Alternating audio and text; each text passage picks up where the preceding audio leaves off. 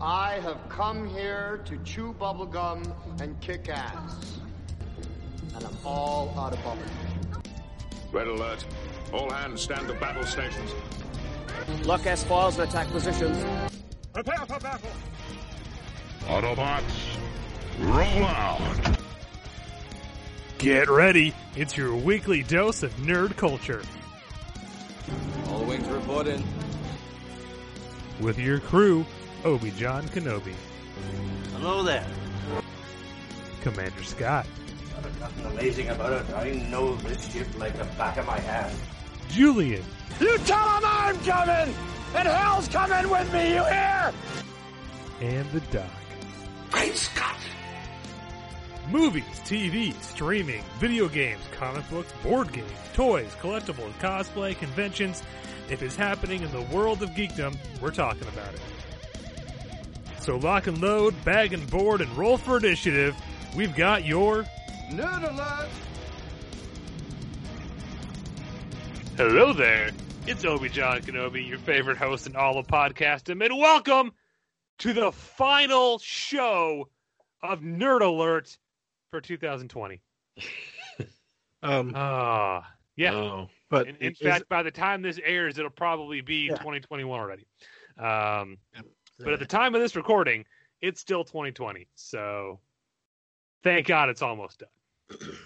And if you're listening to this in the future of 2021, that will then be the past because, yeah, we're lazy, no post off on time. Welcome to Nerd Alert. Uh, joining me this week, as always, my stalwart right hand man, the one who keeps the nerd in the Talk Nerdy to Me network, the one who can walk on both shows, Commander Scott. greetings. Something hit my radar this week that I wanted to share. Was it the bleeps, the sweeps, or the creeps? It was not the bleeps, the sweeps, the creeps. However, Was it raspberry jam? they they do deserve an honorable mention. As, Only one man uses raspberry. as does the raspberry jam. Um, no, um, uh, the thing, I forget uh, how it came into my my wheelhouse, but uh, it's a science experiment uh, that is currently ongoing um, called the pitch drop experiment. I don't know if either of you have heard of it. Jay, you might have. Does it go horribly awry and create a supervillain? It, it, not yet. That I had not heard of it. No. Okay, so uh, there was a, uh, uh, a a professor at uh, University of Queensland in Brisbane, Australia, Professor Thomas Parnell, who wanted to demonstrate to his students, and this is something that we brought up before, that uh, uh, sometimes something can appear to be a solid, but it's actually a liquid with a very very high viscosity. So he boiled up a batch of pitch which if you don't know is, is almost a, tar like substance i honestly don't know exactly what uh, um, separates the two or even if they are separated uh, and uh, he poured it into a sealed glass funnel and he allowed it to settle for three years he did this in 1927 and in 1930 he cut the seal at the neck of the funnel, allowing the pitch to start flowing. Um, since that day in 1930, nine drops have formed and dropped off. Only nine. Uh, Nine That- rings get yes. you to the sorry. uh, Nine drops to rule them. after the eighth drop fell in November of 2000, uh, it allowed they had enough data for experimenters to calculate the pitches having a viscosity of approximately 2.3 times 10 to the 11th times that of water. And it is currently it is currently in the Guinness Book of World Records as the longest continuing running laboratory experiment. There is a webcam. If you search for pitch drop experiment, there is a webcam set up on it so you can watch it do absolutely nothing for as long as you wish. Um, we're currently on the 10th drop. They're calculating it will probably drop sometime in the next, I think, two to three years.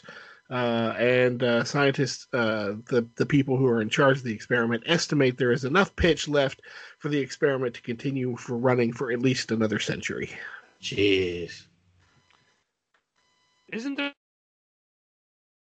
a webcam set up on the world's oldest light bulb that's been going for like hundred years? Yes, the world's. Uh, I, last time I checked, I haven't looked in, in a couple of years, but yes, the last time I checked, it was the the world's longest burning light bulb. Uh, it's one of the few still in existence and still working that was made uh, by uh, Edison.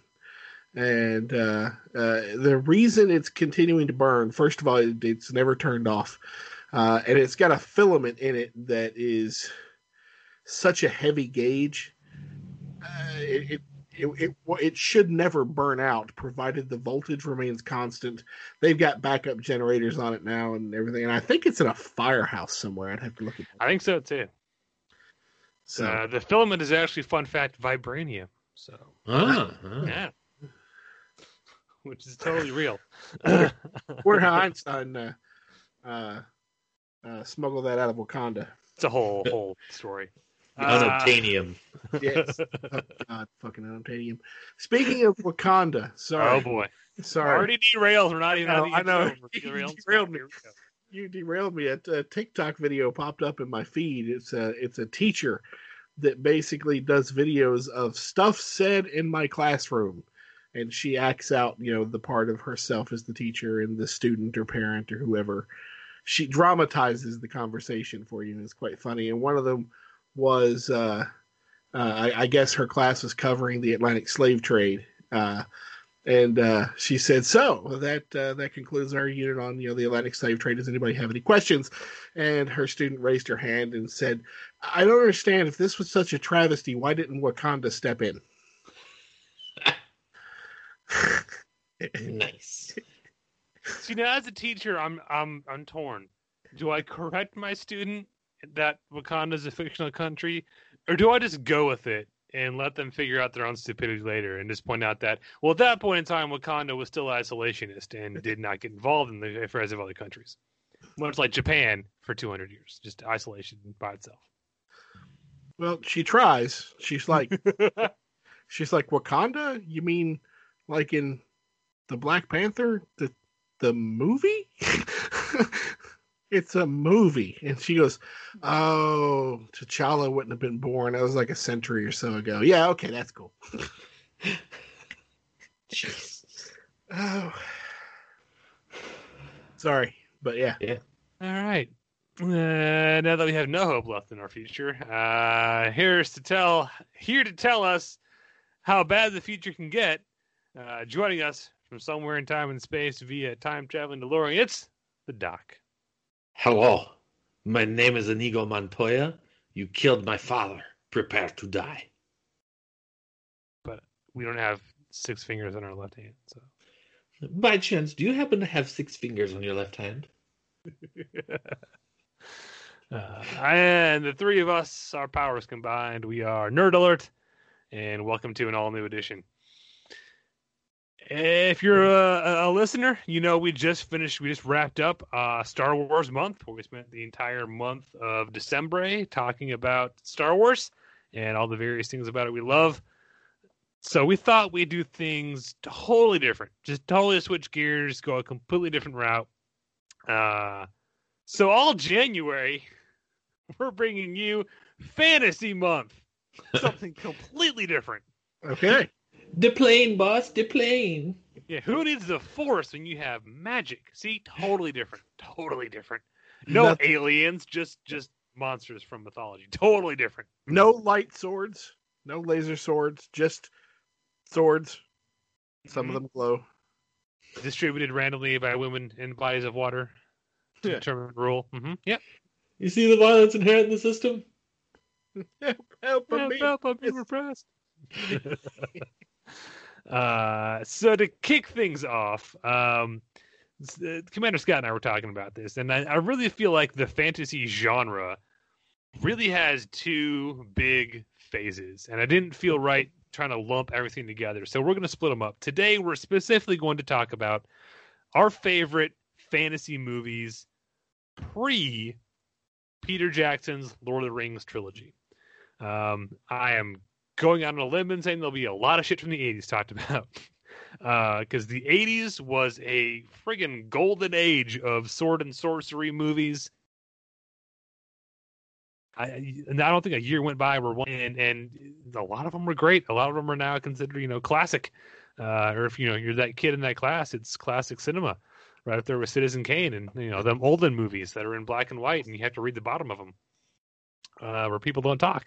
Uh, sorry, I'm getting sidetracked now. But so, so this this uh, this episode is all about our favorite fantasy movies uh, pre Lord of the Rings, and and we'll get into why more reasons of why we split up next week.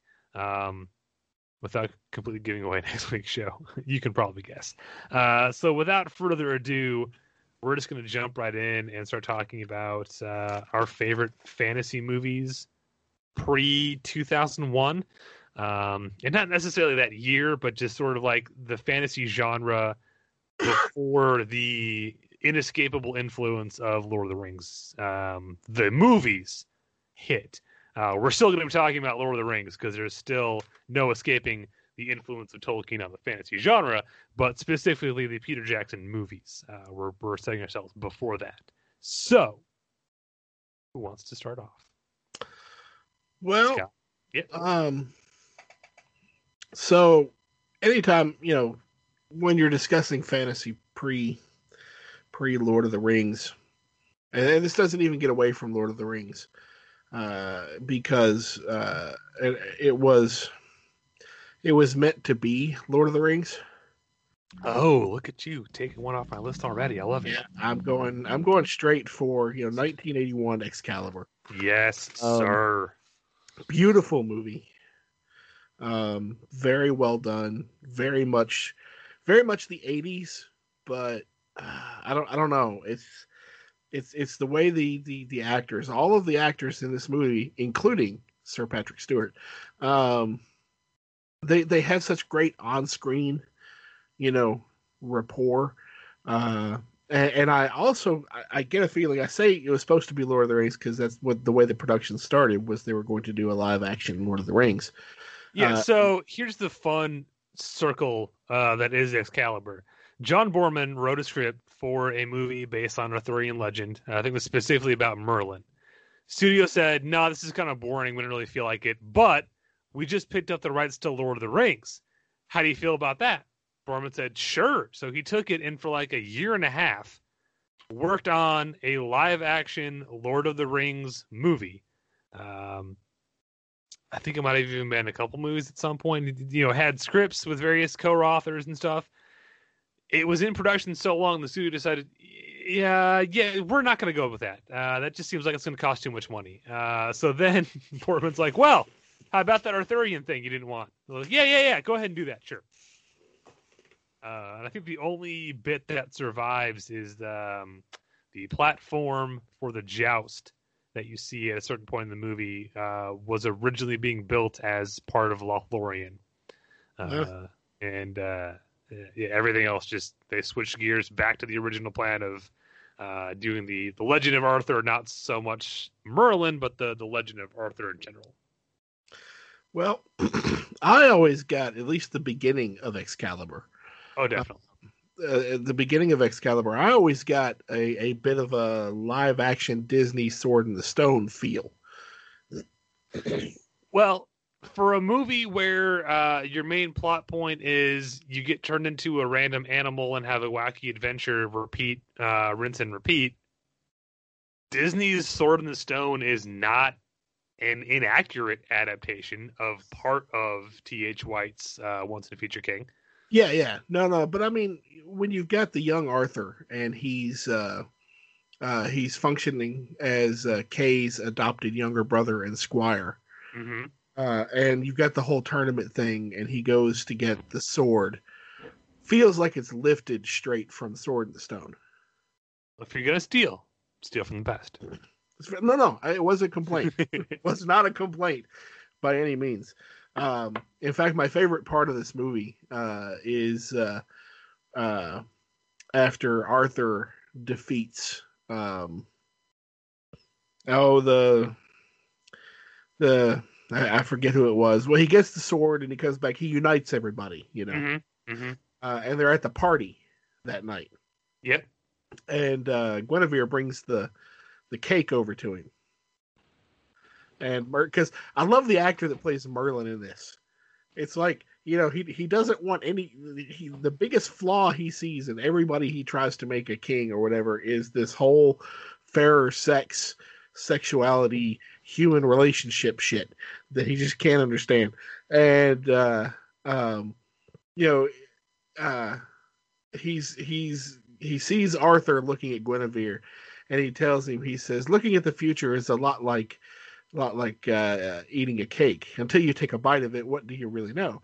And then, of course, it's too late. And when he's looking off, saying this, Arthur takes a bite, and he looks back and sees he's, he's eating the cake, and he's like, ah, "Too late.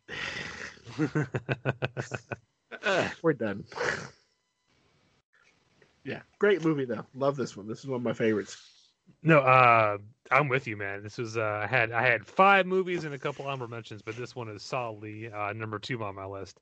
Uh, to this day, you know, like you said, it was made in 1981.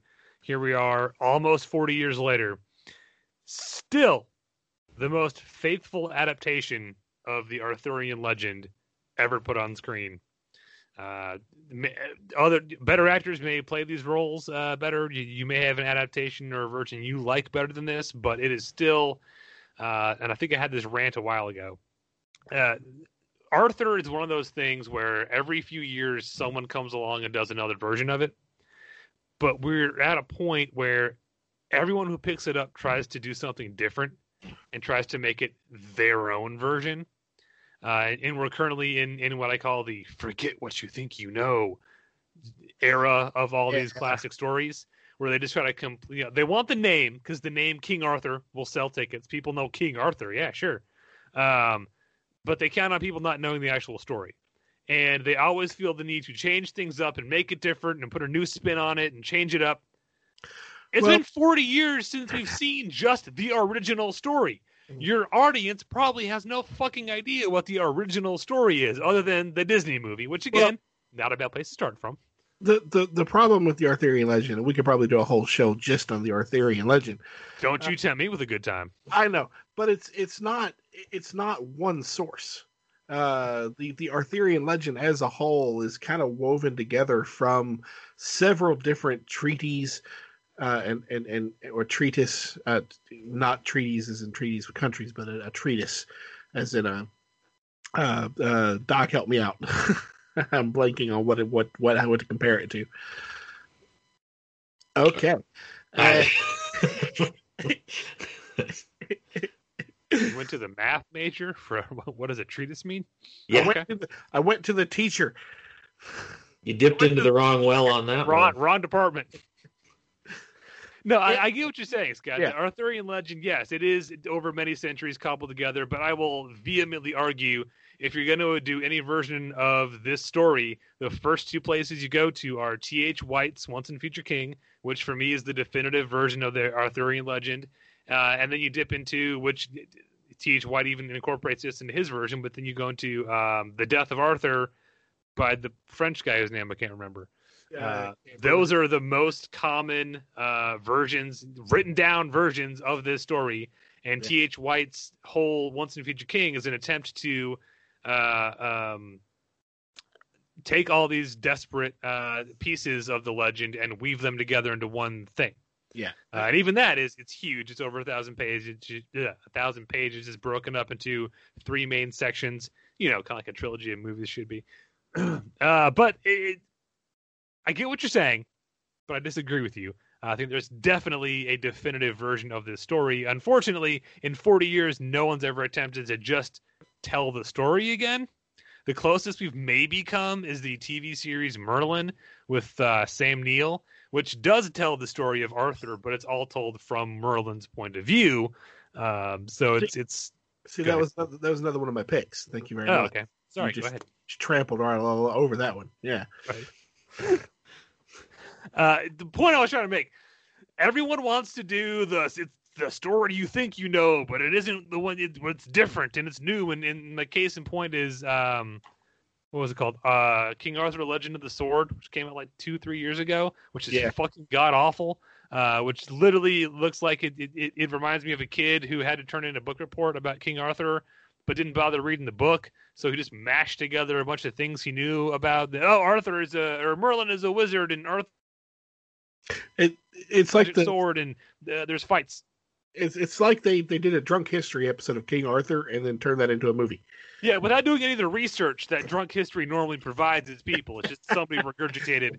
Uh, no, it's it that it's tor- it's terrible. It's horrible. Uh, t- take the name King Arthur off of it, just make it a random generic fantasy thing, maybe. But uh, and same with with the most recent version of Robin Hood, which really gets my my go- going on that. But like, it's been so long since we've seen just here's the legend th- that you know or you should know presented to you in a new way.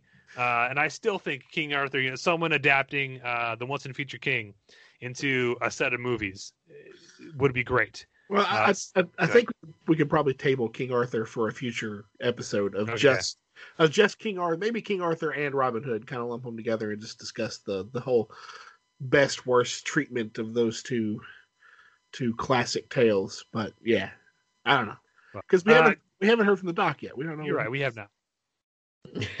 yeah. Um, you guys just went off on a tangent. I've never actually seen Excalibur, so Oh, sorry. I, you wound me, sir. uh, sorry.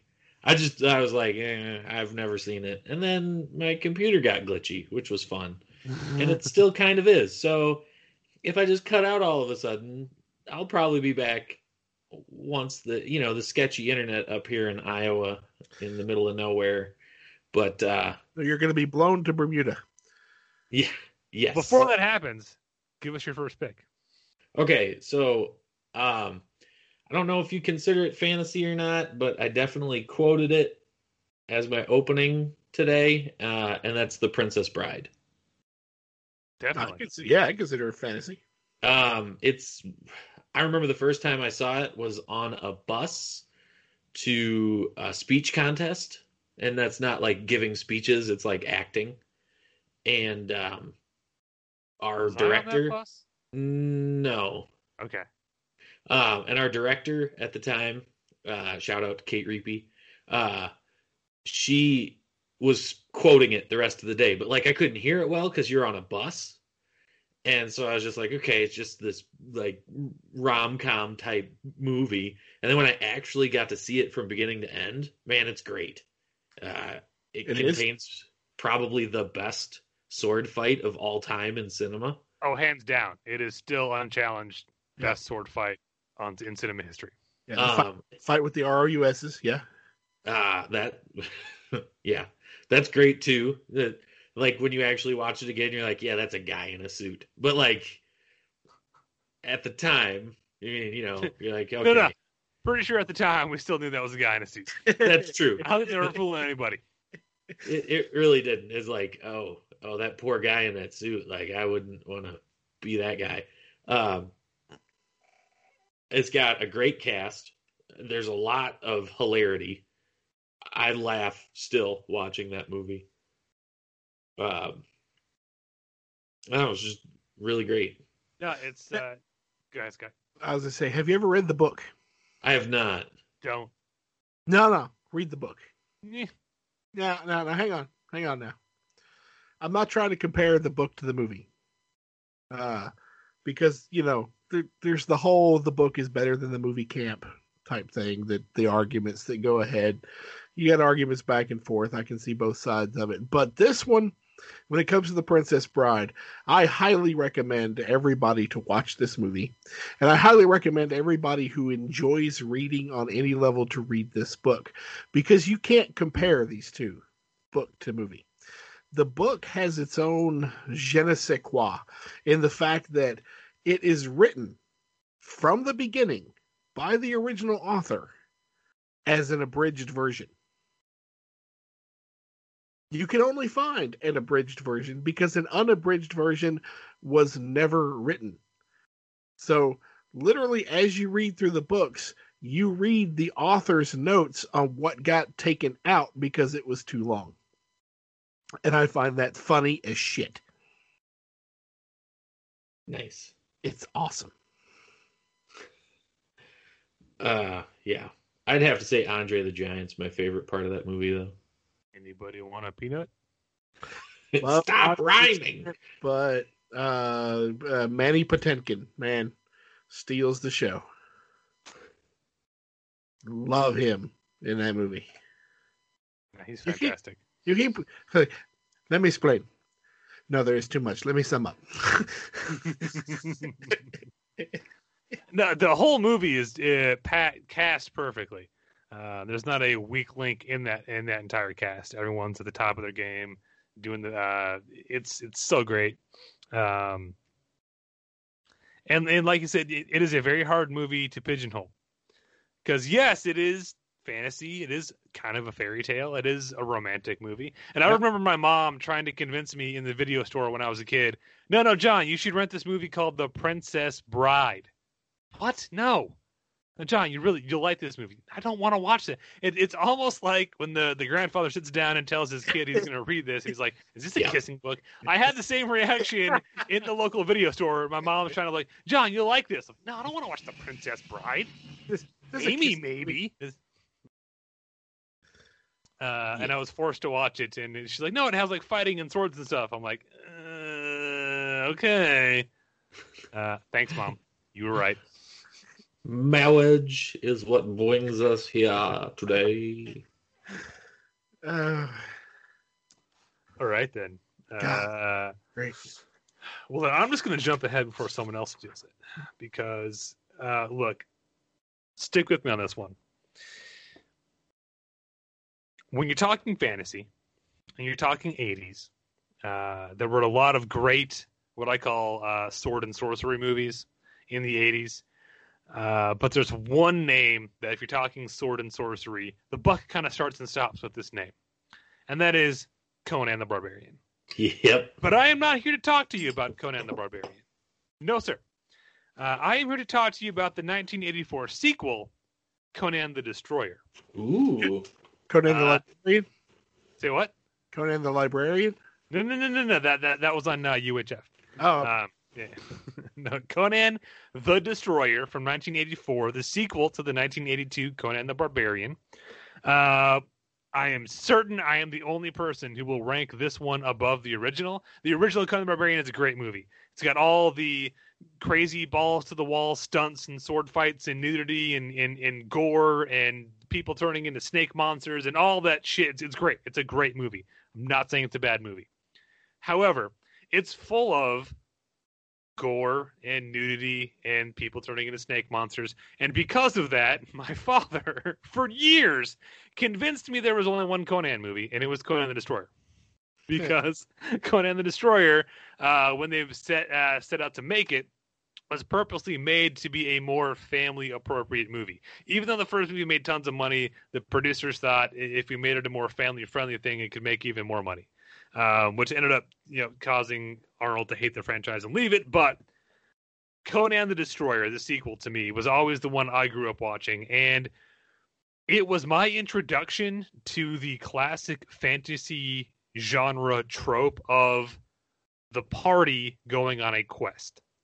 Uh, Conan the Destroyer is all of Conan and his thief buddy uh, are are hired by this this queen to take her daughter, this princess, uh, along with her bodyguard, uh, to go to a crystal palace in a magical lake to steal a magic key from a sorcerer to bring it back so they can resurrect their god. Uh, it is it's it's a barbarian, a thief.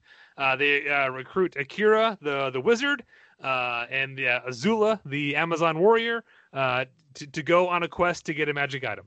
Uh, and you do not get more straight up fantasy genre trope than the party going on a quest.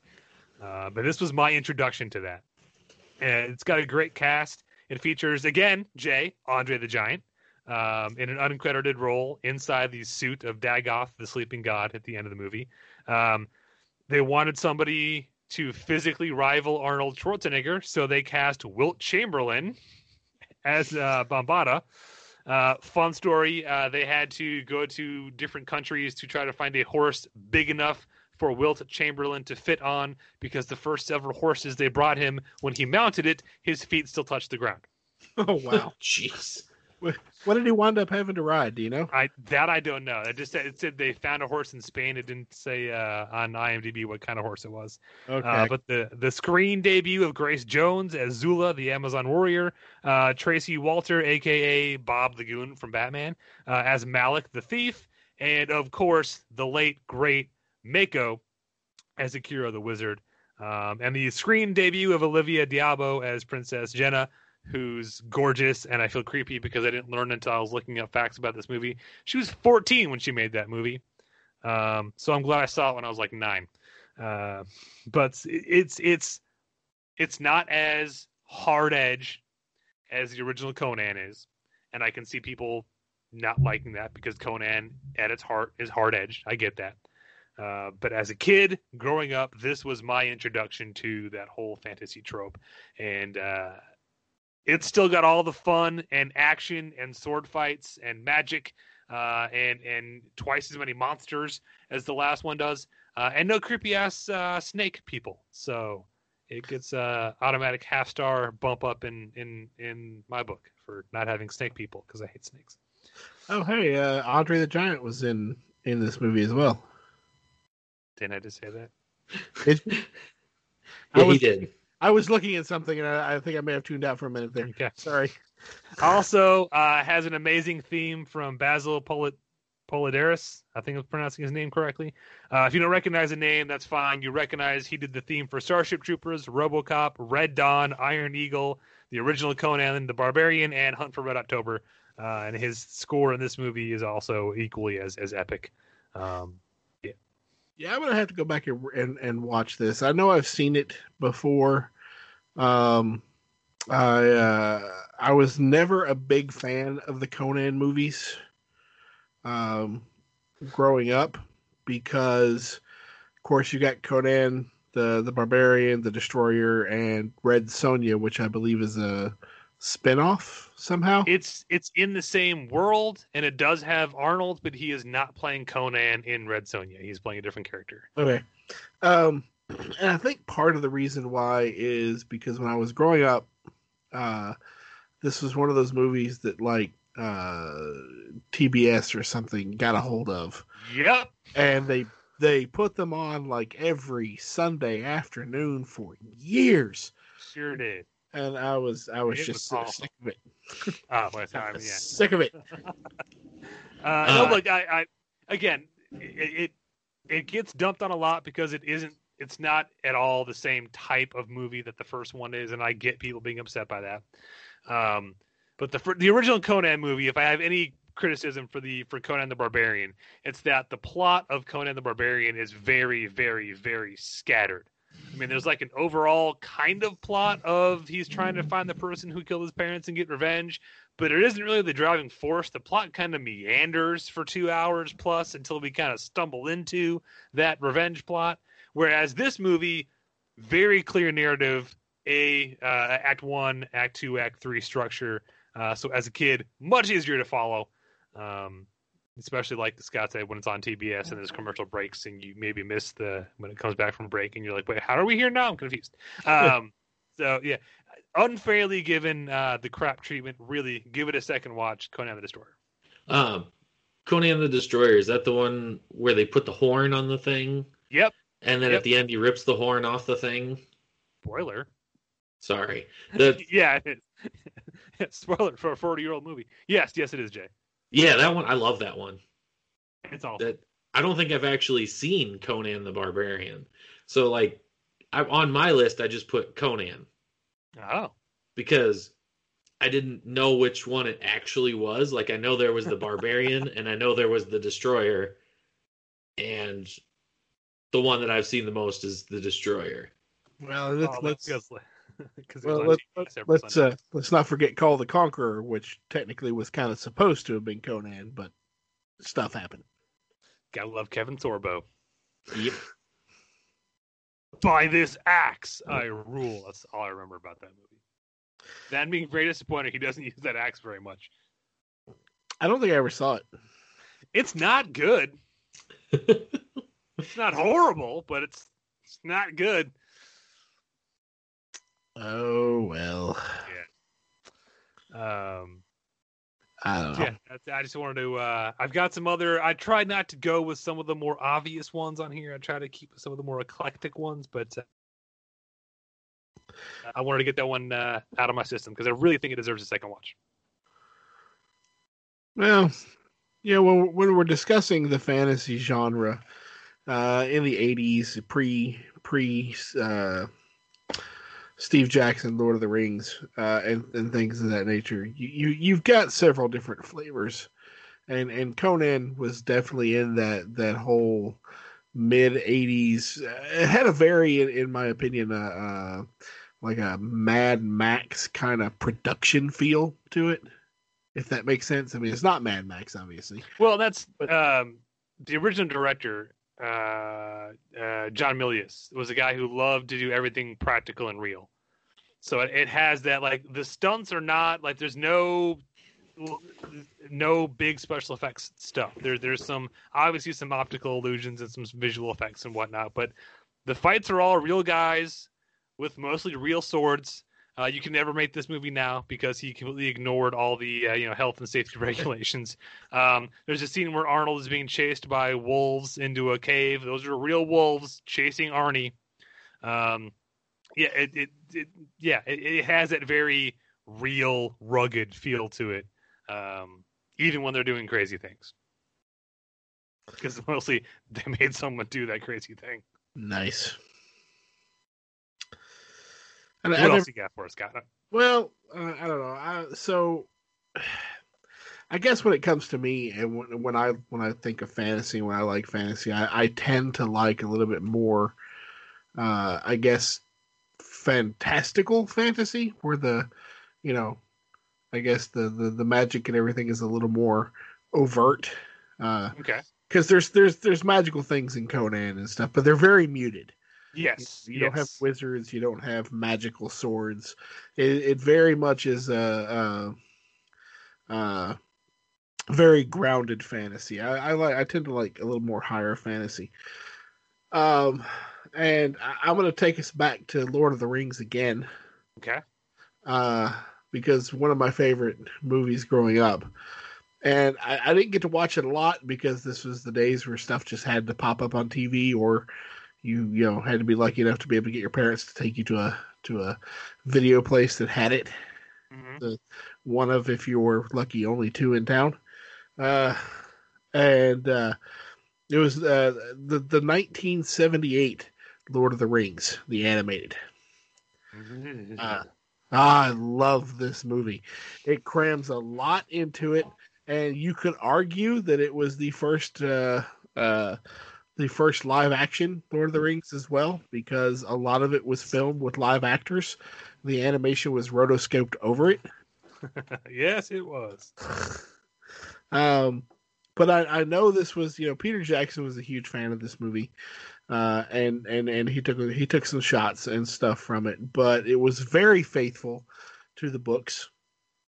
What they could get in there because they they condensed um, all of the Lord of the Rings into one one movie. Uh, what was the runtime of this thing? Well, I don't, I don't think I don't think it covers the first two books, doesn't it? Does it? I thought it covered all of them. Because there's a there's years later they finally made a sequel which they titled um it was just titled Return of the King that Oh. covers the last half. Because I don't I think this movie ends on a cliffhanger because they were intended to make more than they ever got to. I think you're right, and uh, I because I always saw them back to back. Because whenever they went on TV, they always put them on back to back. At least when I saw them, And they were the second one was made by was it Rankin Bass? Like the animation style between it's the two. totally was different. Yeah, different. Yeah. yeah. Uh, and I, I remember not liking the Return of the King that much, and I think it was because of the Rankin and Bass animation. Uh, I just didn't care for it. Uh, it. It just felt well, it felt too Rankin and Bass for me. I didn't know who they were at the time, but It's very Rankin Bass. It's very Rankin Bass. Um, but no, I, I enjoyed this movie. I, I liked the characterization. I liked the acting.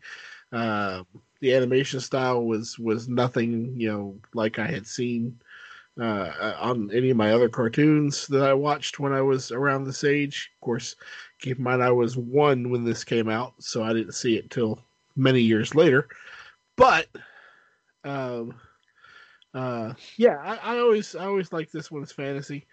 Um, and I think it, it really, if you love it or hate it, it, it still deserves a spot when you're talking about fantasy pre Lord of the Rings, the Peter Jackson Lord of the Rings. Not the Steve Jackson Lord of the Rings. or the Samuel Uh. Jackson Lord of the Rings. Gotcha. Jay, what else you got, buddy? Listen, Okay. If we're talking fantasy We are. and we're talking 1980s, Certainly. I'm gonna go with probably what would I I would consider peak 1980s fantasy film. Okay, S- starring some big names. All right, you ready for this? Was like, do you have one in mind or are you stalling for time? Let's go. no, no, I I do. Sorry. Types. I don't know. I got nothing. Uh and I I can't remember. Somebody on the show would be very pleased with me bringing this up. Big Trouble in Little China. Hmm. Personally, I don't consider this movie to be fantasy. This is just me personally. Yeah, Yeah, I I I, gotta see the argument. Well, give us your uh why, why do you put this on your fantasy list, Jay? Okay, so it doesn't have swords in it, right? But it definitely has the sorcery and a lot of fantastical elements to it. Okay. um your your big bad guy at the end uh, it's like okay replace kurt russell's machine gun with a sword and bow and arrow and you can put this in another time frame a different era you know saving the damsel in distress weird sorcerer a lot of crazy shit happening Okay. You're I mean, not wrong on any of that. No, There's- you're not. There is You're- plenty of crazy shit happening. I mean, that's just my argument. Like I said, I got a lot of, I mean, not a lot, but I had a couple that skirt what you would consider fantasy. But to me, this one, like, if I'm going to pick this up in a movie store, or if I'm running a movie store, I would have a hard time placing this movie somewhere other than in fantasy. It goes in the John Carpenter was really stoned when he wrote this section, which every good video store needs to have. It's the director was stoned when he made this section. Yeah. Uh, yeah, and I get what you guys are saying that you wouldn't consider it fantasy, but like I said, if I replaced Kurt Russell's machine gun with a sword and a bow and arrow, Well- but if you're gonna go down that road, Jay, I know we've had this argument before, but I'm just saying. Well, if you replaced Arnold's minigun in T2, Okay, like if you're gonna play that game, then you you can make anything a fantasy. Now, look, I I can definitely see where an argument could be made that elements of it fit in the fantasy genre, certainly. Um, but for the purposes of this list, I don't know if it fits. But I like that, so we're leaving it there. yeah, I, I don't know. I mean, I, I'm not the biggest Big Trouble in Little China fan, so I would have never thought about it. Like when I think fantasy, this would never pop up. But once again, it's not my movie. Um, but you know, listening to to you know what you say and going back of what I know about the movie, uh, I could definitely see you considering this, you know, a fantasy set um, in in modern times, just completely. Um, right. I like. There's. I mean, I have a hard time. I would have a hard time describing it to anybody, other than imagine it's imagine like a fantasy type movie, but in the 80s. One cannot be told what Big Trouble in Little China is. One must experience it for themselves. It's true. Like I just and you know when you said and I was hesitant about bringing it up but then when John's like I'm trying to avoid the cliche fantasy and kind of be eclectic I was like I'm going to bring this one up just to throw it out there. Well, hey, it's it's definitely an off the wall choice. to me it's different enough to be considered a fantasy movie. I mean like and again, you could definitely make that argument. Uh, and just because the main character walks around with modern firearms, I don't think that makes it uh, excludes it from being fantasy. Because the next one on my list, uh, literally, I have um, written down from my introductory line, uh, swords and magic. Why can't we have swords and magic and laser guns? I, th- I thought we weren't going to talk about Star Wars. No, we're not. Oh, okay. Trust me, we're not. Uh, before I do that, um, I have to say there is one sort of subgenre. I don't know if I, I don't know if this is a subgenre or a trope of the genre, or just a really weird coincidence that so many movies tend to have this same kind of plot structure. But there's one thing fantasy movies do sometimes. Some fantasy movies do that pisses me off to no end. I hate when they do this. I call it the Beastmaster 2 syndrome, where in order to save money, uh, this wonderful, fantastical realm that we've created for these characters to live in, and then what happens? They come to our world. I fucking hate that. Uh, Beastmaster 2 does it. I mean, to an extent, Thor does it. Uh, Enchanted, that's the whole concept of the movie, is a Disney princess gets sucked into the real world. Um, so I, I hate that. the Smurfs movie. Yes. Ugh. Kate and Leopold, that's more time travel. But anyway, um, God, I I hate hate that trope. So when I tell you that the next movie on my list does that trope and I don't care because I love it that much, I want you to understand how much I unashamedly love this horrible movie.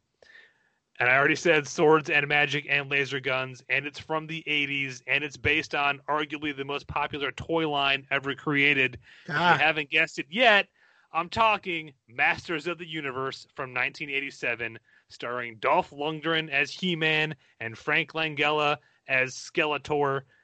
I love this movie so much. I, Ah. Ahead. I- I am also a fan of this movie. Um, I know it gets a lot of hate. Um, it's it's very. Uh, I don't want to say low budget because it had a budget, but Oh. you, you you could tell they spent their budget. They kind of blew their budget in certain areas, and and and they cut back in in in in other ones, which is I think part of the reason why we don't spend as much time in, in Eternia. So, this movie, first of all, the fact that this movie exists and is as good as it is is nothing short of a miracle. Because, and I'm going to drop a name on you real quick, and if you're a cinema fan from the 80s, this name will say all you need to know. This movie was financed and produced by Cannon Films. This is one of two movies that bankrupted this studio. uh, run by Golan and Globus, the two guys who were notorious for selling movie A to all their investors, raising a ton of money to make movie A, then taking that money and making movies B, C, D, E, and F, and hoping that those movies made enough to then turn around and fund movie A in the first place. Which is exactly what happened with Masters of the Universe. They sold, uh, they they somehow got their hands on the rights for Spider-Man. They raised money to make a big budget Spider-Man movie, and then they split that budget between Masters of the Universe. And I'm going to mention this movie, and you're all going to know exactly the rest of the story. The other movie that they used the money for was Superman 4, The Quest for Peace. And do you see why they're bankrupt now? well, we don't talk about cannon films anymore. So the fact that this movie, uh, which ended up with a $22 million budget, which was the most expensive uh, budget ever for a cannon film at that time, um, it's a miracle it turned out as well as it did. And and Act One and Act Three are awesome because we're on Eternia, and they they did like Scott said, they spent the money uh, wisely where they could. The money is on screen. The Castle of Grayskull throne room set was so big Beautiful. it took up two studios. They had to tear down the walls of two studios and literally merge the two studios together to make a big enough studio for the throne room set. Uh, which is why we spent a lot of time in the throne room set. Um, some of the effects were even chintzy at the time. Um, the costumes were interesting because they're not really the action figure costumes, but they're not the cartoon costumes. They're kind of a, a merge of the two to give them their own kind of look. Uh, it introduces new characters. Uh, Blade, Karg, Gwildor, uh, Saurod, mostly because Hasbro would not let them kill off any character from the cartoon. So if they wanted to kill anybody off, they had to create their own characters. Um, there were so many limitations put on this movie. The fact that Gary Goddard, the director, got anything done with it is a testament. But it does. It, it- just like the Masters of the Universe uh, toys and cartoon, it is very much fantasy with the trappings of sci-fi thrown into it. We have a magic sorceress. We have a the sword of power, Castle Grayskull. But that's combined with laser guns and uh, uh, floating uh, armada ships and alien kind of creatures uh, and a, a cosmic key that is straight out of you know science fiction. It mashes all this shit together. Which when you're a kid, uh, at, at the time, you always kind of separate those two. It was like, oh, well, that's science fiction and this is fantasy, and they don't touch. And this movie's like, no, put them all in a blender, um, which I love endlessly about that franchise. Um, I took a lot of notes about this movie. I got excited, so I'm trying to get the good parts out. And uh, you know Frank Frank Langella, you know, acting his ass off God, yes. in this Uh, movie. and I- I still- Sorry, good. Sorry. No, that's fine. No, no, go ahead. Just saying. I, I still think that Skeletor makeup is creepy as fuck. Uh, and, and Frank Langella, Langella, Langella, whatever his name is, uh, he's been on gun on record as saying he had the most fun playing Skeletor of- of any role he's ever taken. He took it because his kids were big Masters of the Universe fans, and he wanted to make a movie for them. Um, I just I love this movie so much. Never seen it. My dear lord. Why are you on this show? Good question. Excellent question. And let's not All right, forget, it's been movie. fun. See you guys later. the jig is up. You're fired. and lest we not forget, this movie also has Lieutenant Tom Paris. Thank you very much. I'm always, always happy for anything that has uh, Star Trek uh, actors in it. Who? Oh, really, Yeah. man? Sorry. I really, I really, I really thought you were coming along in the in in in Trekdom. You know, You didn't say Riker, so I'm confused. No, the uh, the actor um, uh, D- Duncan Duncan McNeill played uh, the, the the the boyfriend, the musician that gets the cosmic key, thinks it's a Oh, yeah. synthesizer. Yeah, he plays Lieutenant Tom Paris in Voyager. Oh yeah, uh, screen debut of Courteney Cox also, by the way. Sorry, Oh yeah, throw that out there. um, I thought no, I was going to go a whole different reference for you, Scott. Which I, I'm pretty sure a movie is coming up on your list, but um, Gwildor, who's the inventor who creates the cosmic key, who was created to be a uh, replacement character because they couldn't afford the effects to do Orko, was played by Billy Barty, who has a role in one of Scott's favorite fantasy movies. uh oh. He's an actor of short stature. Oh yeah, Yeah, okay. I don't know if that sets you up or not. but- I think that is on my list. Um, I, I, I want to make sure that I'm thinking of the right thing here before I before I say it. Um, Yeah. Uh, oh yes, yes, yes. He plays the uh, he plays the, the the old wizard, doesn't he? yep. At the beginning of the film, yes, yes, Yes, he sir. does. I I didn't even I didn't even realize that was him. Uh, in, in that but yeah, on, on my list, one of my one of my favorite fantasy movies, and kind of what uh, one of the things that started this this discussion that prompted us to talk about this uh, was the movie Willow. Uh, I, I I love Willow. Uh, it's a fun movie. Uh, I like uh, Warwick Davis. Uh, one of the few movies that uh, uh, uh, like you know Val Kilmer has done outside of Top Gun and Real Genius that hasn't absolutely sucked. That's just a Hey now. Wow, shots fired, Batman Forever. Come on now. Tombstone. Tombstone. Heat. okay, uh, you got me on Tombstone. I didn't care for you. yeah, I can't. Uh, I can't fault you for Tombstone. He was- Top Secret. Damn, Top Secret's good too. I forgot about that. Shit. All right. Well, aside from Take two. aside from Tombstone and Top Secret and Real Genius and Top Gun, what has he really done? I mean, come on. the Island of Dr. Oh, sorry, no, no, sorry, sorry, no. no. I almost got out of my mouth and I thought about it. Oh, what was that movie with Robert Downey Jr.? Ghost in the Darkness. Oh, that's a good one too. And that Robert Downey Jr. is not in that one. Kiss, kiss, bang, bang. There you go. I've never seen This it. is now the Val Kilmer show, everybody. We're just here talking about the awesome roles of Val Kilmer. One of which was uh, Madmartigan in Willow. There we go. Back on topic. You're welcome. Hey, look at that! It was good. um, yeah, no, because we were we were discussing, uh, you know, upcoming uh, some fantasy shows, specifically the new Lord of the Rings show, and the uh, the the Willow show. That is, we have no better title for it yet. That's in very pre-production. Uh, we're just getting whispers coming out of it. Um, and that led us to talking about uh, the the little known fact that a lot of people don't don't realize, but uh, George Lucas uh, originally planned for Willow to be a jumping off point for a whole trilogy of movies uh, that's set, you know, in a in in this world. This was literally just a primer for this world. This was not the main story for this world. Willow was never intended to be the main character for this world. Um, and uh, uh, he never got around to making them. Um, to be honest, I'm not entirely certain why. I don't know if Willow just didn't do that well in the box office or what, but for whatever reasons.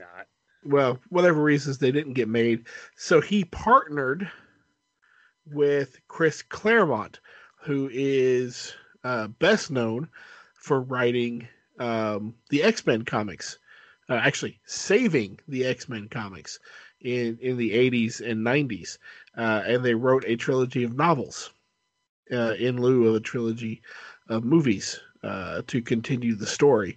Uh, and the the first one picks up, uh, I You're- believe. Scott, Scott, you- you're getting into a future store, uh, future show topics already. Oh, sorry. All right. Just tell us why you love the movie.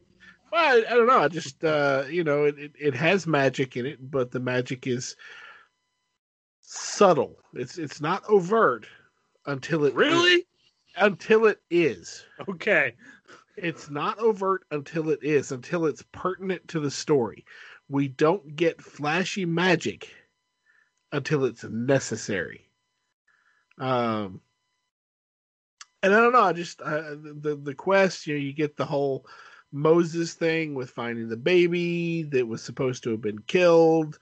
Uh, blends a lot of different fantastical elements from a number of different sources. Um, you you uh, uh, you, you meet uh, Madmartigan, you know, on the on the journey, and he's he's in a cage, which I think is just a fantastic way to have uh, an anti-hero enter a story. Um, it, it gives us the the awesome uh, slur slash term of endearment peck, which I thought was fun as hell. Um, I don't know. Dickless? No, no, no, no, not Walter Peck. Oh, Peck is in a short person. sorry, sorry. This is the TV safe version. You mean Wally Wick over here? so, but yeah, no. Uh, when it comes to to pre Lord of the Rings fantasy, 1980s fantasy, uh, this is also this is on my list. It's it's one that's in my library. Um, when I'm in a mood for this genre, uh, I, I either reach you know like for Excalibur or for this one. But uh, but yeah, love this movie. Nice. It was also on my list. I enjoy Willow. Am I And the only was- one who doesn't like Willow? I was shocked when I found out that Megan has never seen Willow. Yes, you are. Okay. You are, you are the only person in the world that does not like Willow. All right. Fair enough. Yeah, John, get it together. All right. Not enough Madmartigan being an awesome swordsman. Sorry. Uh, there is I not enough Mad firm- Mardigan being a swordsman.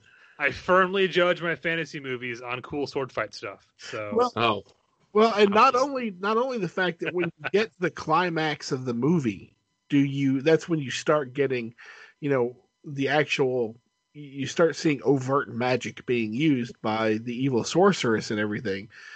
but Willow actually turns the tables on her by performing mundane sleight of hand stage magic. Not Yep. real magic, stage magic. And I just I thought that was f- a fun choice for the story. You know, is you know mo- because any movie nowadays, if you, if if somebody was trying to tell this story in today's market, in today's format of storytelling, you would have the obligatory, you know, oh, Willow comes into his own and discovers his true power, and he steps up and he's wielding lightning and fire, and he stands toe to toe with the the. You'd have the ending of uh, well, Thor, basically. You know, it worked for Thor, and but the, the format would be that you wouldn't have him performing stage magic. Uh, I don't know. It just that, that's part of the reason why I think it has a certain charm. Okay. All right. So I mean, again, uh, apparently I'm alone on this, but uh, it's just never really big into Willow. Yep. Sorry, Robin Shelby. awful, awful lonely out of that branch there, isn't it? Yeah. it? Uh, I guess you could say I'm going to quote unquote right the ship from my apparently way out of left field last pick. Okay. Uh, and also He's bring going up way right field on this one. I don't know what yes. He's bringing Uh, balance to the force. Uh. I know. also, thinking about it now, I was introduced to a lot of fantasy films in school, whether on purpose or on accident, and this one was on purpose. Uh, and that movie is Clash of the Titans. Very Oh, nice. Very Uh, nice. yeah, very- Harry, Harry, what's it? Hausen? Was his name? Ray Harryhausen. Yes, sir. Harryhausen. Um, gosh, I can't remember what class it was in that we watched this, either history or English or something like that. Um, Oh, it wasn't history class. ah, God, no, it was something like along those lines, but we it might have been English. I don't really remember because it had been so long ago that I actually first saw it. But uh, man, if you're talking about fantasy, there you go. I mean, a little It I is the Greek mythology, but uh, it's a good one. Well, it's, the gold standard for mythology mashup movies. It is. It's it's it's it's mythology kind of put into a blender. yeah, it's just a whole lot going on. Um,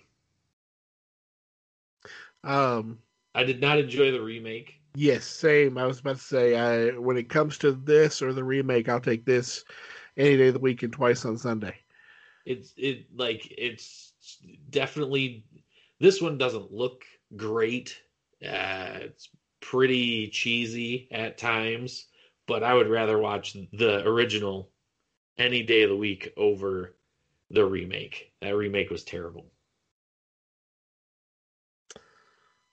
I Yes, hate it the remake. What was that, John? What? What? Nothing. What? Well, you're wrong. I'm over two. It's all good. No, uh, I'm really glad you brought this up because it was on my um, honorable mentions list. But yeah, it, it's it's it's a movie that I always forget is an '80s movie because it uses so many old school visual effects tricks Mhm. that it feels like a movie from an earlier time. Um, and I mean that as a compliment. I really do. Uh, it, the the Ray Harryhausen, who was a, a legend in the world of visual effects, the king of stop motion, uh, the guy who did Jason and the Argonauts, you know, the fighting the uh, the, the fighting the skeletons. Um, I, th- I believe this was his last film. I might be wrong about that, but it was definitely one of his later films. Um, you know, a guy who spent his career doing stop motion, pulling out every trick he knows. Um, and it, it's very much Greek mythology for the most part. Um, it plays very fast and loose with following the actual myths as they are and kind of weaves them into its own thing, which is all the better for the story because it gets this cool stuff like the Kraken. Um, is it Laurence Olivier is uh, Zeus in this one? I believe so. Yes. Yeah. Um, Sir, Laurence Olivier. Sorry, sorry, Yeah. Sir Laurence Olivier. Um, a great movie. It, it's it is a a classic. Uh, if you've never seen it, definitely go give it a, a watch. Uh, the Medusa scene alone is worth the whole. movie. Uh, just the effects on her did that whole sequence is amazing. Um, but it's a fun movie. Yeah, that that owl Yeah. is what gets me too. Fucking owl. Owl. Love that owl. Say that fucking owl. The best part of that owl is in the remake when he pulls it out of a trunk and goes, "What's this?" And the guy's like, "Leave that there." Like, yeah, good. Harsh. That owl's that owl's there because R two D two. I'm pretty sure the owl's name is Artemis, isn't it? That's Bubo or something like that. Bobo? That was Artemis. What am I thinking of?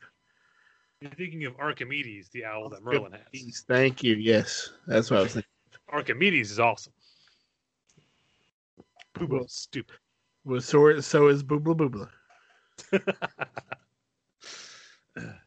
We, in fact, that's what we need. We need we need like a buddy cop movie now with with just Archimedes and and uh, Boobla Boobla. An animated 2D drawn uh, owl and a stop motion. Yes. yes, Yes, yes, that's exactly Uh, exactly. Jim Henson Workshop, get on that. I like it. Sounds good. Uh, Love it. Good pick, buddy. Good pick. Are we Uh, on me? I forgot. Yeah. Yeah. believe- Okay. Yeah, Okay. yeah. Okay. All right. Uh. I have to bring this one up because it's a bit of a headache. Um, but I love this movie. Uh, even though I watched it the first time thinking it was something completely other than what it actually is, uh, that's okay because it's awesome. Uh, released in 1985 or 1986, depending on what part of the world you lived in. This is a fairy tale for adults, written and directed by Ridley Scott, starring a very, very young Tom Cruise, Ah, talking about Legend, which more accurately stars Tim Curry as the Lord of Darkness in the most holy shit, what? That's Tim Curry role ever. Uh, because the makeup on him is just fucking phenomenal, even all these years later. and one of Uh, his favorite roles too. Um, there's like three different cuts of this movie. So if you've never seen it, I will tell you avoid the US cut. Seek out either the uh, your the uh, UK cut or the director's cut uh, because they're very different. Uh, if, if you're hearing a, uh, a soundtrack that's orchestral, you've got the right one. If you're hearing one from an 80s synth band, you've got the wrong version um, but the the visuals in this movie, the, the story is very, very, very basic. You can literally hit mute on this movie and follow the storyline. It's that simplistic. Um, Tom Cruise plays Jack, a kid who lives in the forest, who befriends a, a princess who we don't know is a princess because they changed that in some of the cuts. Uh, they're friends. They're hanging out in the woods. Jack's trying to impress her, so he takes her to a meadow where he shows her a unicorn. And just as so happens to be at that exact moment, the Lord of Darkness, Tim Curry, has sent out his minions to kill this unicorn because he wants to. Uh, the unicorns represent light, and he is darkness, and he wants to rule the world. So kill the unicorns. So uh, the the princess, in it, as no fault of her own, ends up uh, assisting in a plot to kill a unicorn, which instantly plunges the world in darkness and winter. And Jack has to go on a quest to save uh, the unicorn before it dies and rescue his princess from darkness. Uh, and I originally watched this movie, and you'll know what I'm talking about if you just look up some of the imagery from it. I thought it was a Zelda movie because Tom Cruise is dressed all in green, living in the woods, hanging out with a princess who looks very much like Zelda. Um, um, uh, what's the actress's name? Uh, shit, I forget her name, but she, she looks very much like Zelda. She's just missing the pointy ears. Uh, and then he he he goes in a cave and finds a magical sword and armor and a shield. And he has to go fight a, a, a evil bad guy who is like ginormous, just like Ganon is. I really, really thought this was a Zelda movie when I first started watching it as a kid. Uh, I know better now, but it, it, it still works as a Zelda movie. Uh, Uh, just change the names around a bit. so this should not come as a surprise, but I have never seen this movie either. Ah, Um, Why? I thought we fired you. You're yeah, you're hurting But I- me so much. you know, that. what? You know what though? I have a nerd fact. Okay. Since you brought up Zelda, did you know that Link's name is Link because the Triforce was actually supposed to be a computer chip that allowed him to travel to the future? And that he was the link between the past and the future. Interesting. But they Did you dropped know that Link is named Link, not Zelda? No, Zelda. It's A Zelda, lot, a lot of people don't know that. Uh, Zelda's his last name. right? Yes. Zelda's the guy in the green with the hat and the arrow. Yeah, like Mario Mario. Yeah, like Link, Link Zelda. Mario Mario and his brother Luigi Mario. A- am I Hey. the only one that remembers the original television commercial for the first uh, Legend of Zelda game, where it just had the the, the guy in the black unitard running around a black maze yelling for Zelda?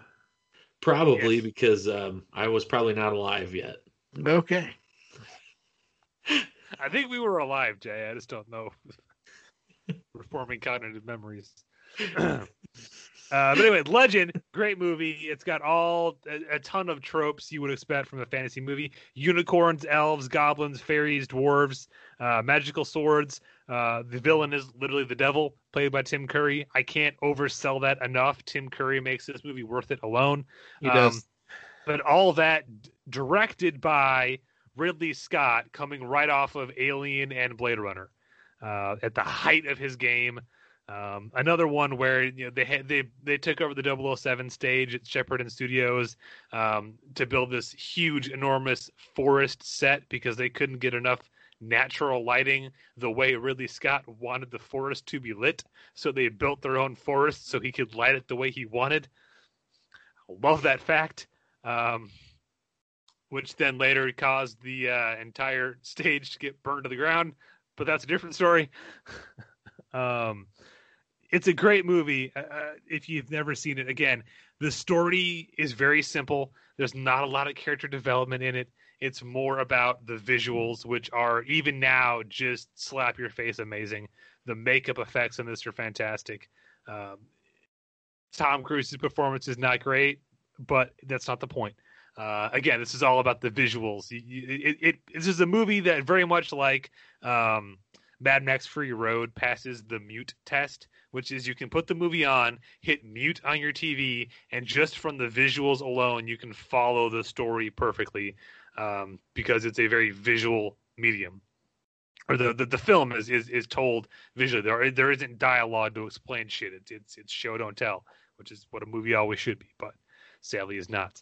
Um, but it so if track it down, just make sure you're listening to or you're you're watching either the director's cut or the European cut, um, not the U.S. cut. The U.S. cut is like 92 minutes. So if it's under two hours, you're watching the wrong cut. That's all I've got. Alrighty. Legend, go watch it. Did I mention Tim Curry? Is it great? Uh, yeah. hey, anything with Tim Curry in it, I'll watch. Uh, yeah, like fresh off of Rocky Horror Picture Show, Tim Curry. It's amazing. Beautiful movie. Love it. Okay, it's counter back to you. I think. Love. Back to me. Well, um, I'm gonna fast forward us out of the '80s. I'm gonna I'm gonna get us into uh, uh, into the, the the the fantasy drought that was the '90s. Okay. Yeah. Um, because I liked, I really liked, uh, the uh the the Merlin miniseries with uh Sam Neill. Uh, Yeah. I mean, uh, it's it's once again it's the Arthurian legend and more. It expounds on because it centers on Merlin. It expounds on on his life, uh, where he came from, what happens to him after everything. Uh, sadly, the only thing that it doesn't do well is Merlin's ability to remember the future. That it doesn't do that very well at all. Um, but uh, uh, Martin Short as as Frick, um, uh, the uh, the now Queen Margaret as uh, uh, was Queen Mab? Am I thinking of the right actress? I don't know. Um, I just remember Sam Neill's in it. I haven't watched that in a long time. God, I love this. Uh, the fact that you know Merlin uh, has this, it's, it's it's this this. I don't know if you could call it an unrequited love because uh, she does love him back. It's just uh, uh, trials in life and circumstance keep, excuse me, keep them apart throughout. You know, every time they they come together, and then he loses her, and then gets her, and uh, goes. To, she's trying to find the the perfect king, and and the fact that uh, the, the fact that it brings in. Uh, uh, uh, Lancelot and Galahad, and it touches upon the Galahad story when Galahad was a boy and pure of heart, and Merlin misjudges it because of Galahad's age. He dismissed him out of hand. Uh, you know, and the lady like it. It touches upon uh, uh, uh, the the death of Arthur. Arthur, lay uh, was it Le Muerte de Arthur, uh, in the fact that uh, um, uh, Arthur uh, um, uh, sends one of Uh-huh. his knights to return Excalibur to the Lady of the Lake upon his death, and the, the, the, the knight can't do it and brings it back to Arthur, and he says, "Look, just just just go, just throw it in the water, dude. Just just I'm telling you, you know, there's there's all kinds of shit that that, that gets put in this, uh, and, and it, it, I love it. I'll, say this: of all the, you know, my earlier rant about how everyone tries to make, you know, take these classic stories and put their own stamp on it, Merlin, I think, does the best job of doing that. In simply by changing your focus, it's not about Arthur; it's about Merlin. That was a beautiful, ingenious way to come at the story from a new perspective. To add, I mean, there's a whole bunch of stuff obviously before he even meets Arthur with Uther um, and, and stuff after the storyline of, of Arthur's uh, and then his storyline keeps going a bit. But it was a great way to to tell Arthurian legend from a different point of view with a different perspective, while still touching on all the things you think of when you think of Arthurian. You know, Arthur, the Sword of the Stone, the Round Table, uh, all that kind of stuff. It's a really great miniseries. Sam Neill's fantastic in it. Um, even if it is a little weird when he it's one of those things where like they tell the entire life of Merlin. So at earlier stages, you know, it's younger actors, and then at a certain point we jump into Sam Neill, and it's like, you know, forty something year old Sam Neill trying to play like a nineteen year old kid. It doesn't quite work right, but it's fine. We'll we'll age into it. Uh, but it's like it's a two part, like four hour TV miniseries thing, isn't it? Excuse me. Uh, yeah, uh, two part. Yeah, Yeah. So a little long, but worth the watch. It's really great. it was, uh, and of course, you know, it, it expands on, you know, Queen Mab and the Lady of the Lake. The only thing that we're missing, uh, of course, you get Mordred, but you don't get. It replaces Morgan Le Fay with Queen Mab. Yes. And I, I, to be honest, I don't really understand why they do that. That one always escaped me. It works for the movie. Uh, it gives us, uh, uh, from a storytelling uh, point of view, it gives us a great dichotomy between her and the Lady of the Lake, who are these these ancient, uh, almost uh, uh, deific, is it a word? Deified It is now. creatures.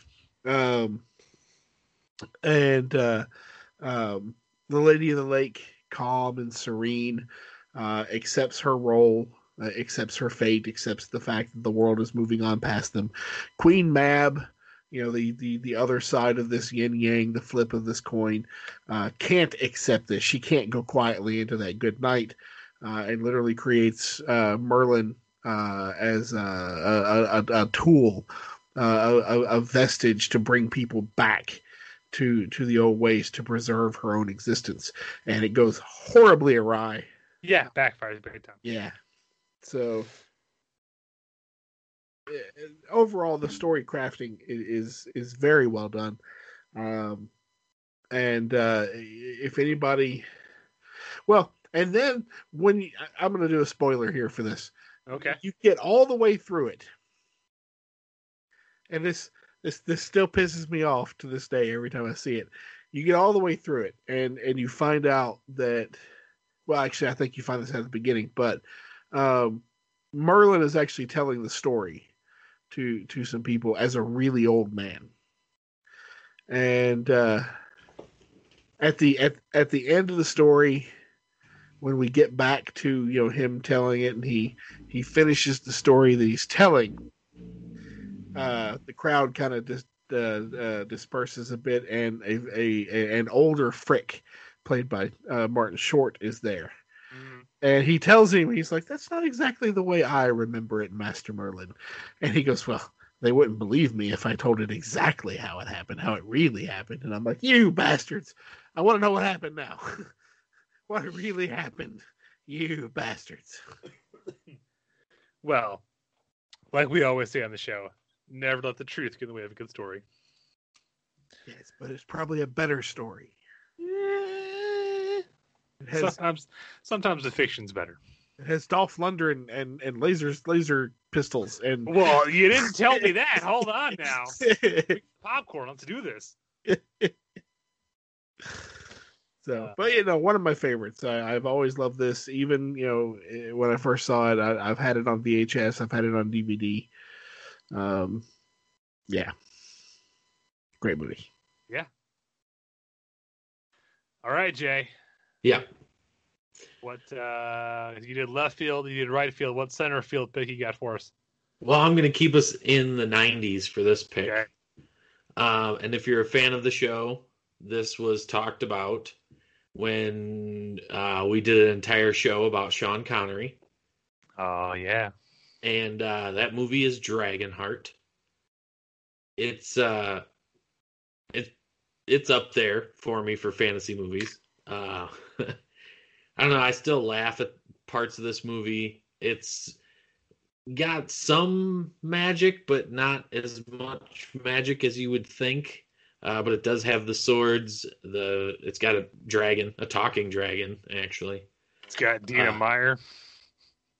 It's got It's all the magic I need. Uh, um, it's just really I I really enjoy that one. There's not a whole lot to it. It's a pretty simple story, uh, pretty straightforward plot. Guys hired to kill a dragon. King who's dying, so they go to a dragon who takes out half his heart and gives it to the kid, which somehow fits in his chest. And now the kid and the king are combined because he hopes he's going to be. Yeah, that old chestnut. You've all heard that before. Well, you know what I mean. I'm giving you a hard time, but um, but it's uh, there's just so many good parts to it. Like the thing, the one that sticks out in my head is, um, Dennis Quaid. Right? It's Dennis Quaid, not Yep. Randy Quaid. Dennis Quaid. Dennis Quaid. Randy and- Quaid would have been a whole different movie. Yeah. yeah. uh, Dennis Quaid when he's finally meets is Draco, right? Draco the dragon. it's your movie, yeah. Is that right? Yes, it's Draco. Sorry. Uh anyway, Not Malfoy, just Draco. yeah. Uh I'm gonna tell my father about this. Um anyway, uh when he's in Draco's mouth and he's holding up the sword to the roof of his mouth and they have this like stalemate just talking about how one's gonna bite down and the sword's gonna go through and kill him and they'll both be dead and then he picks out the bones of a different dragon slayer from between his teeth and Draco thanks him because it had been bugging him for so long that he finally got it out. Like that is The just the- hilarious. the the the thorn in the paw of the lion thing. Yeah, Ah. I And love, then uh, go ahead. uh, I was gonna say when you this is probably the scene you're gonna talk about when they're trying to trick the town and he lands in the lake but he doesn't sink. Meat. Meat. Uh, doesn't. I love uh, Pete Postlethwaite in this movie as the uh, the the uh, friar who's trying to tell his story. And uh, the reason, first of all, he's a hilarious character, but I love the the dichotomy there, and what I think in, in upon later viewings, because I did not get this when I first watched it.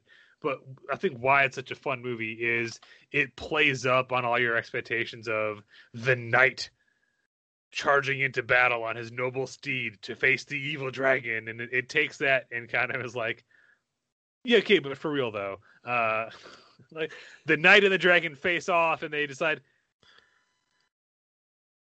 this is kind of dumb. Why don't we just we could let's just partner up here, and you know it becomes a, a, like a buddy cop thing of the knight and the dragon scamming towns out of their money.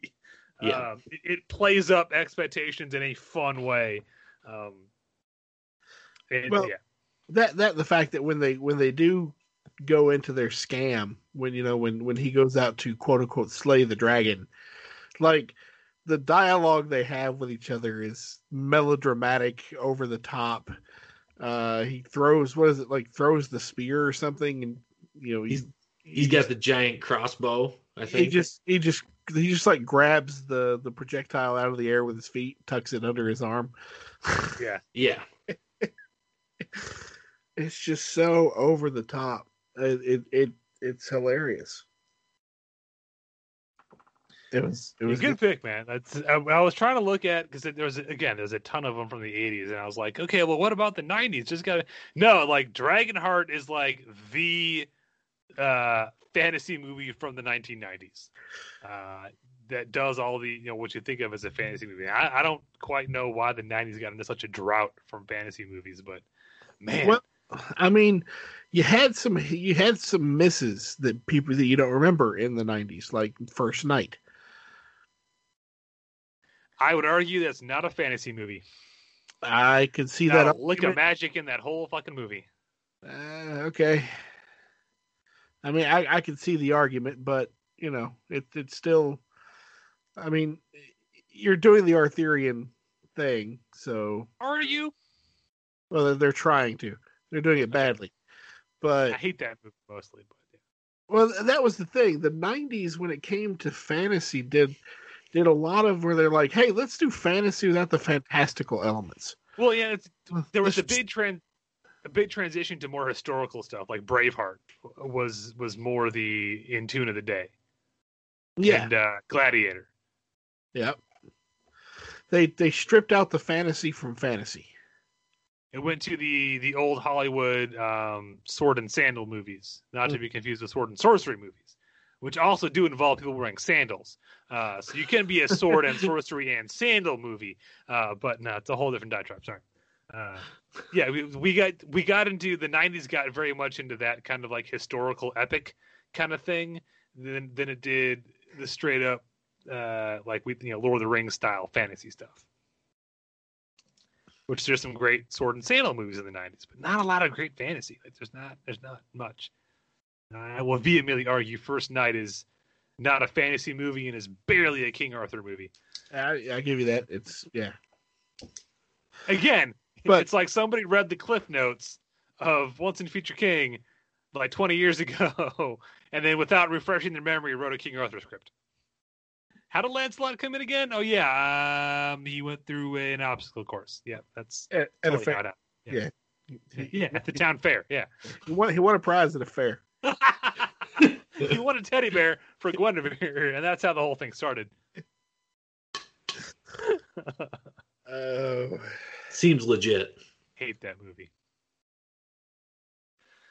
Um.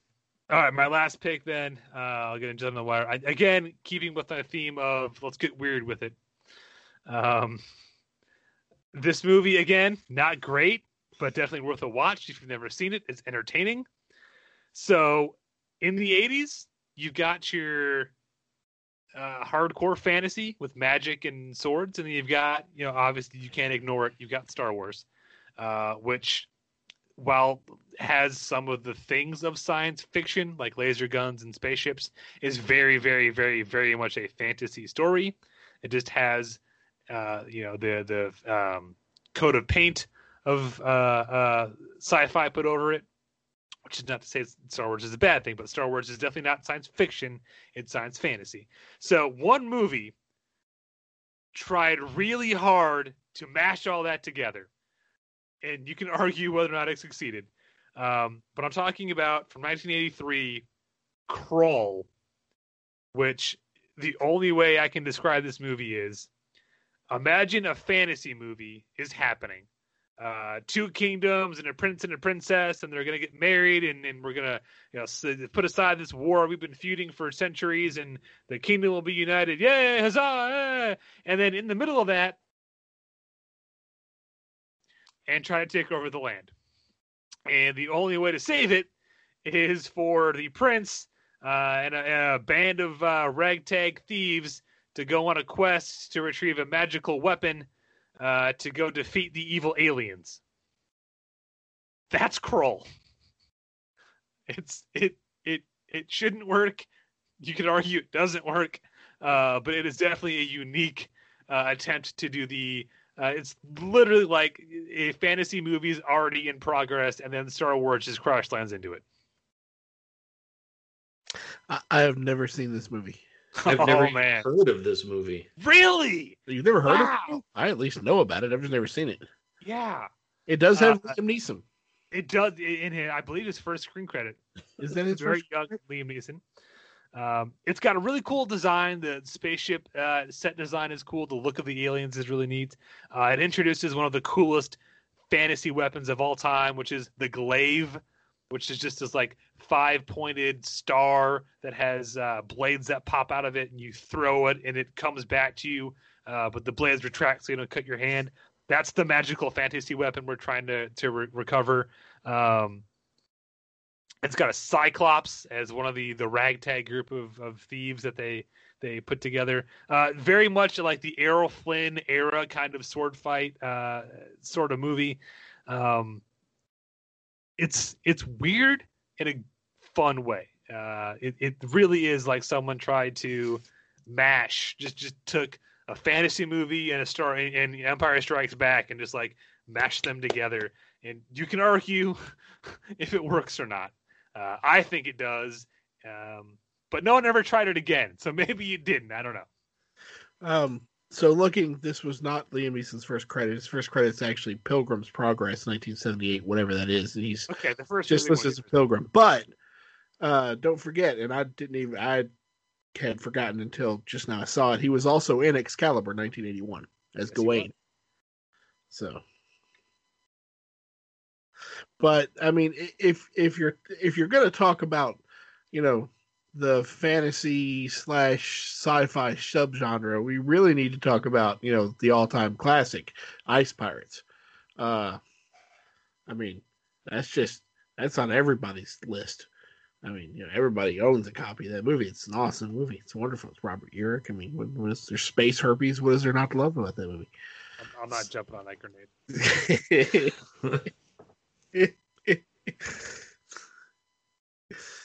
oh, I like it. So yeah, uh, clearly uh, not as well known as I thought it was. Uh, go check out Krull. Um, Yeah, thank or hate me for it. Yeah, I, I mean, I've seen the, the the the posters and the the the box cover art and everything over the years. I've just never actually seen the movie. It's worth a watch, man. It's worth a watch. Uh, but anyone else have any other shout outs they want to get off their chest? Any honorable mentions or anything else you want to make sure we talk about today? When it when it comes to movies, when it comes to fantasy movies, pre Lord of the Rings, uh, pre um, uh, Peter Jackson. Peter Jackson, Lord of the Rings. Uh, you know, we we we've covered. Uh, I think the, the the biggest highlights, uh, at least all the ones that I can think of, that that are my go tos when when I get to that era uh, of uh, of uh, fantasy for watch. The the the the the cream of the crop that has been that has you know come to the surface of of time and hindsight. Okay, sure, whatever. Ah, just stop talking right there. See if I care. I, I don't know. To quote There's, you, you started talking, I tuned out. What? there's like I said earlier, there's just a bunch of movies that like skirt the edge of quote fantasy or not, and I just kind of tried to find ones that I thought matched. Fair Oh, enough. But you've got some watching to do, Jay. Yeah, apparently I'm behind on my fantasy watching of obscure 1980s fantasy movies that may or may not contain Tim Curry. Let me also give before we close uh, one other movie to put on your list, Jay, because I'm gonna go ahead and guess you haven't seen Dragon Slayer from 1981. Nope. Uh, young Peter MacNicol. Um, yeah, uh, check that one out too. Oh, uh, Ladyhawke. I was waiting for that one. Danny would be very upset if we didn't bring up Ladyhawke. Danny would be very upset if we didn't bring up Ladyhawke. It just popped into my head. Um, uh, a uh, a young um, uh, Matthew Broderick, um, and More uh, importantly, Michelle uh, Pfeiffer. see, I'm not a big Michelle Pfeiffer fan. I just for I Okay, forget sorry. a lot More things. importantly, Rutger Hauer. Rutger Hauer. Thank you. I, I I was blanking on his name. Uh, but yeah, yeah. Lady, Ladyhawke is is definitely a very 1980s movie, uh, but a, a good movie. Uh, it, it works very well. Um, I I think the only the, the weakest part of that movie is probably Matthew Broderick because he he doesn't really fit in that genre very well. No, no, he does not. He is very much as an actor. He is very much a fish out of water in that genre. Uh, I'll also throw out in the uh, the Jason out of left field. Is it fantasy category? Highlander. I consider that fantasy. Uh, yeah, I'm just I'm just name dropping now. Honestly, if I consider Big Trouble in Little China fantasy, then yeah, Highlander should be fantasy to me. Fair enough. I mean, I don't. There's just some movies where you don't really know what to call them, and they can fit into a lot of different things. So, Alrighty. Well, thank you for listening. Uh, what do you think of our picks? Uh, there are some movies you need to go watch uh, with the doc. Are there some we didn't mention you kept waiting for us to bring up, and you're screaming at us on your uh, um, whatever you're listening to this at? Uh, I mean, there's there's again, we could do an entire series just on um, fantasy movies from the '80s. There's a ton of them, um, but I think the I think I think we have a good list.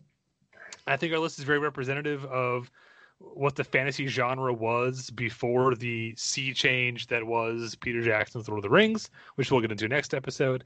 Um, so thank you for listening. Let us know what you thought of our list and what we should add to it. Uh, and we will see you next time when we jump into uh, the post Lord of the Rings fantasy era. Until then, I'm Obi John. He's Commander Scott. He's the Doc. This has been your weekly nerd alert.